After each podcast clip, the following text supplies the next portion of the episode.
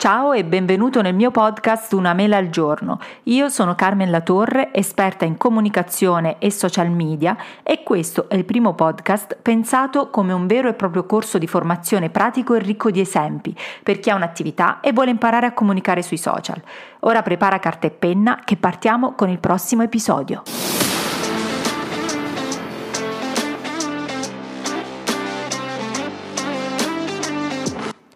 Ciao e benvenuto a questo nuovo appuntamento del venerdì.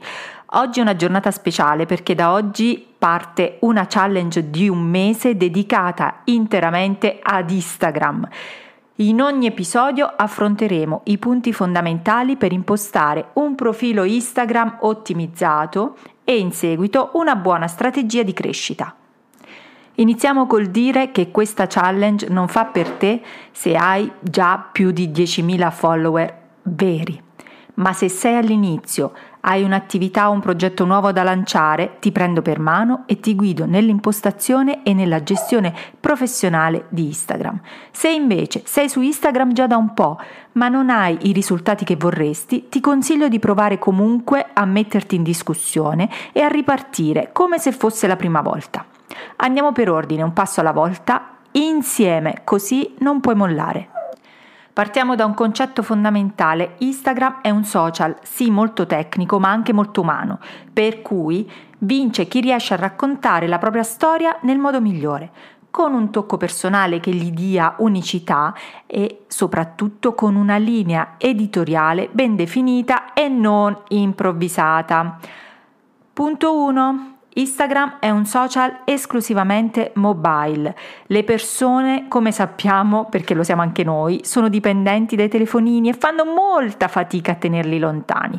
Quindi sappi che i tuoi follower e i tuoi clienti non sono altro che in attesa di reagire con i contenuti che più li attirano. Facciamo sì che i tuoi siano proprio tra questi contenuti. Punto 2. Instagram è un social molto visivo per cui i tuoi post dovranno avere anche dei contenuti esteticamente molto attraenti, curati e ben progettati. Punto 3. Su Instagram ci sono tantissime community, comprese sicuramente quella della tua nicchia. Devi capire dove si trovano queste persone, studiare i loro bisogni e creare dei contenuti che rispondano esattamente ai loro desideri. Ma adesso partiamo con quella che viene definita genericamente ottimizzazione del profilo.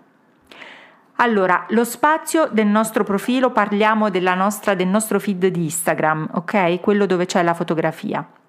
Lo spazio del nostro profilo è limitato, quindi dobbiamo cercare di sfruttare tutte le funzioni che Instagram ci mette a disposizione. Partiamo dalla foto profilo.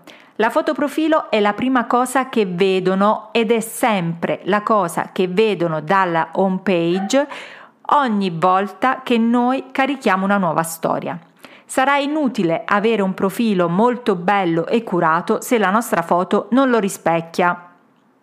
La foto deve dare subito l'idea di che cosa facciamo e del nostro stile, perché vi assicuro che una foto brutta non, fa, invo- non invoglia le persone a cliccare sul nostro profilo.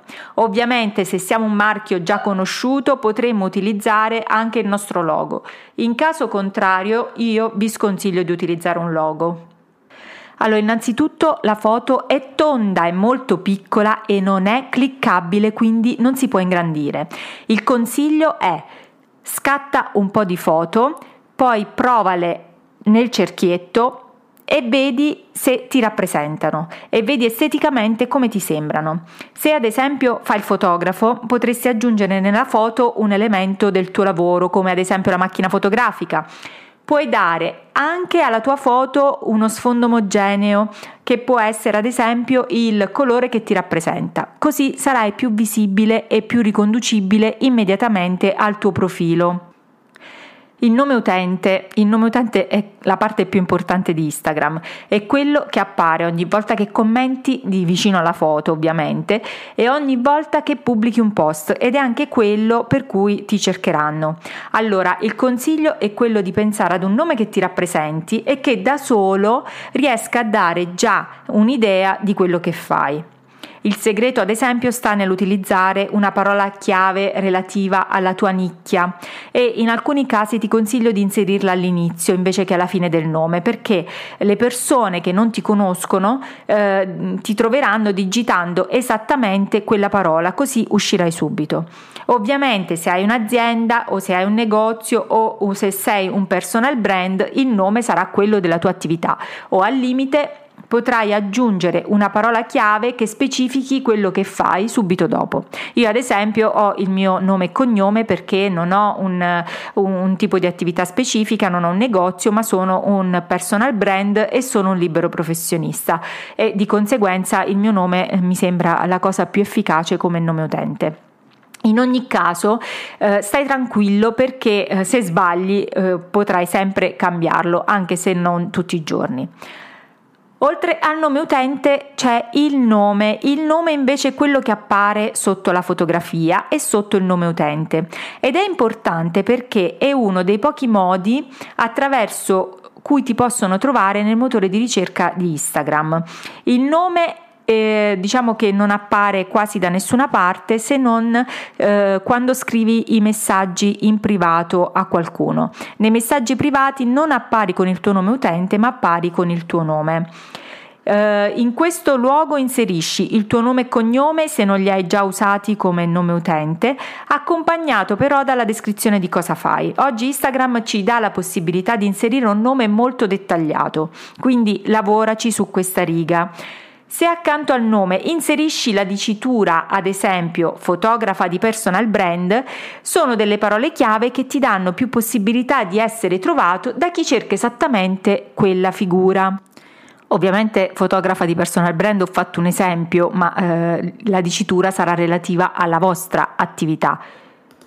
Ora, siccome stiamo parlando di, eh, mi rivolgo a persone che utilizzano Instagram principalmente per lavoro, sotto al nome dovresti avere la categoria. La categoria la trovi soltanto se hai impostato il profilo Instagram come profilo business o creator nella categoria inserisci ovviamente la categoria che più ti rappresenta. Io ho inserito la categoria consulente, ma magari tu hai un negozio e metterai la categoria eh, prodotti o negozio, ora non ricordo che tipo di categorie ci sono, ma in ogni caso cerca quella più attinente alla tua attività.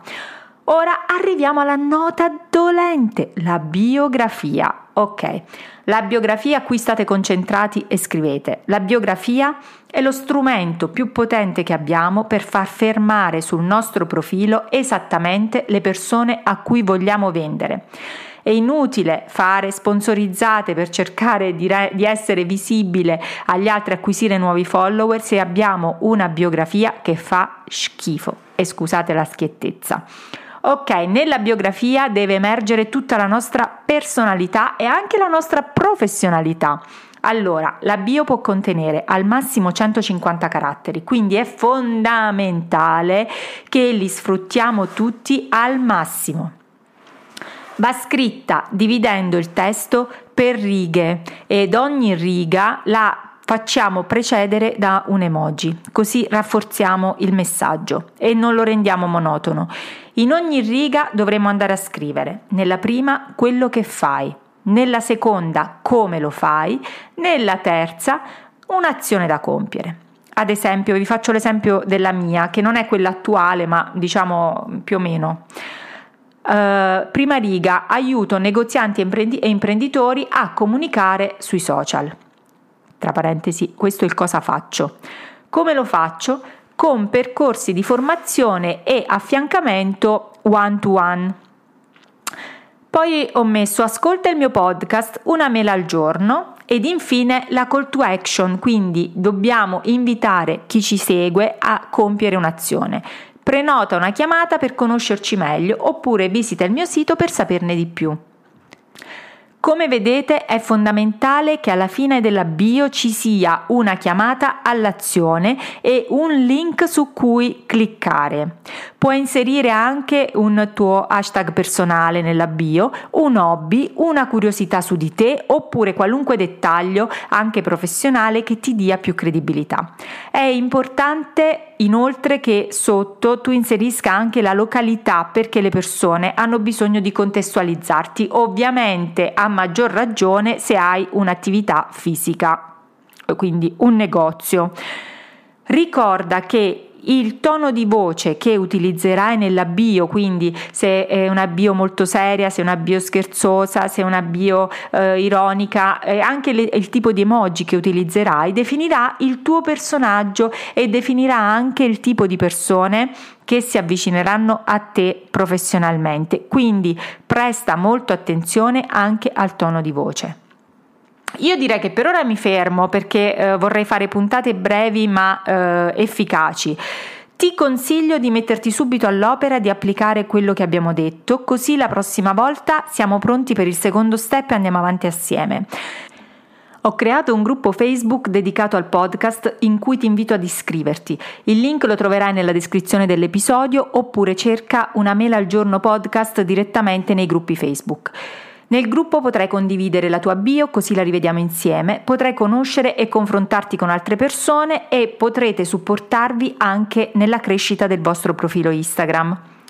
Se questo podcast ti è piaciuto, clicca segui e metti un like. Su Spotify non trovi il simbolo del cuoricino, ma trovi il simbolo più sotto l'episodio.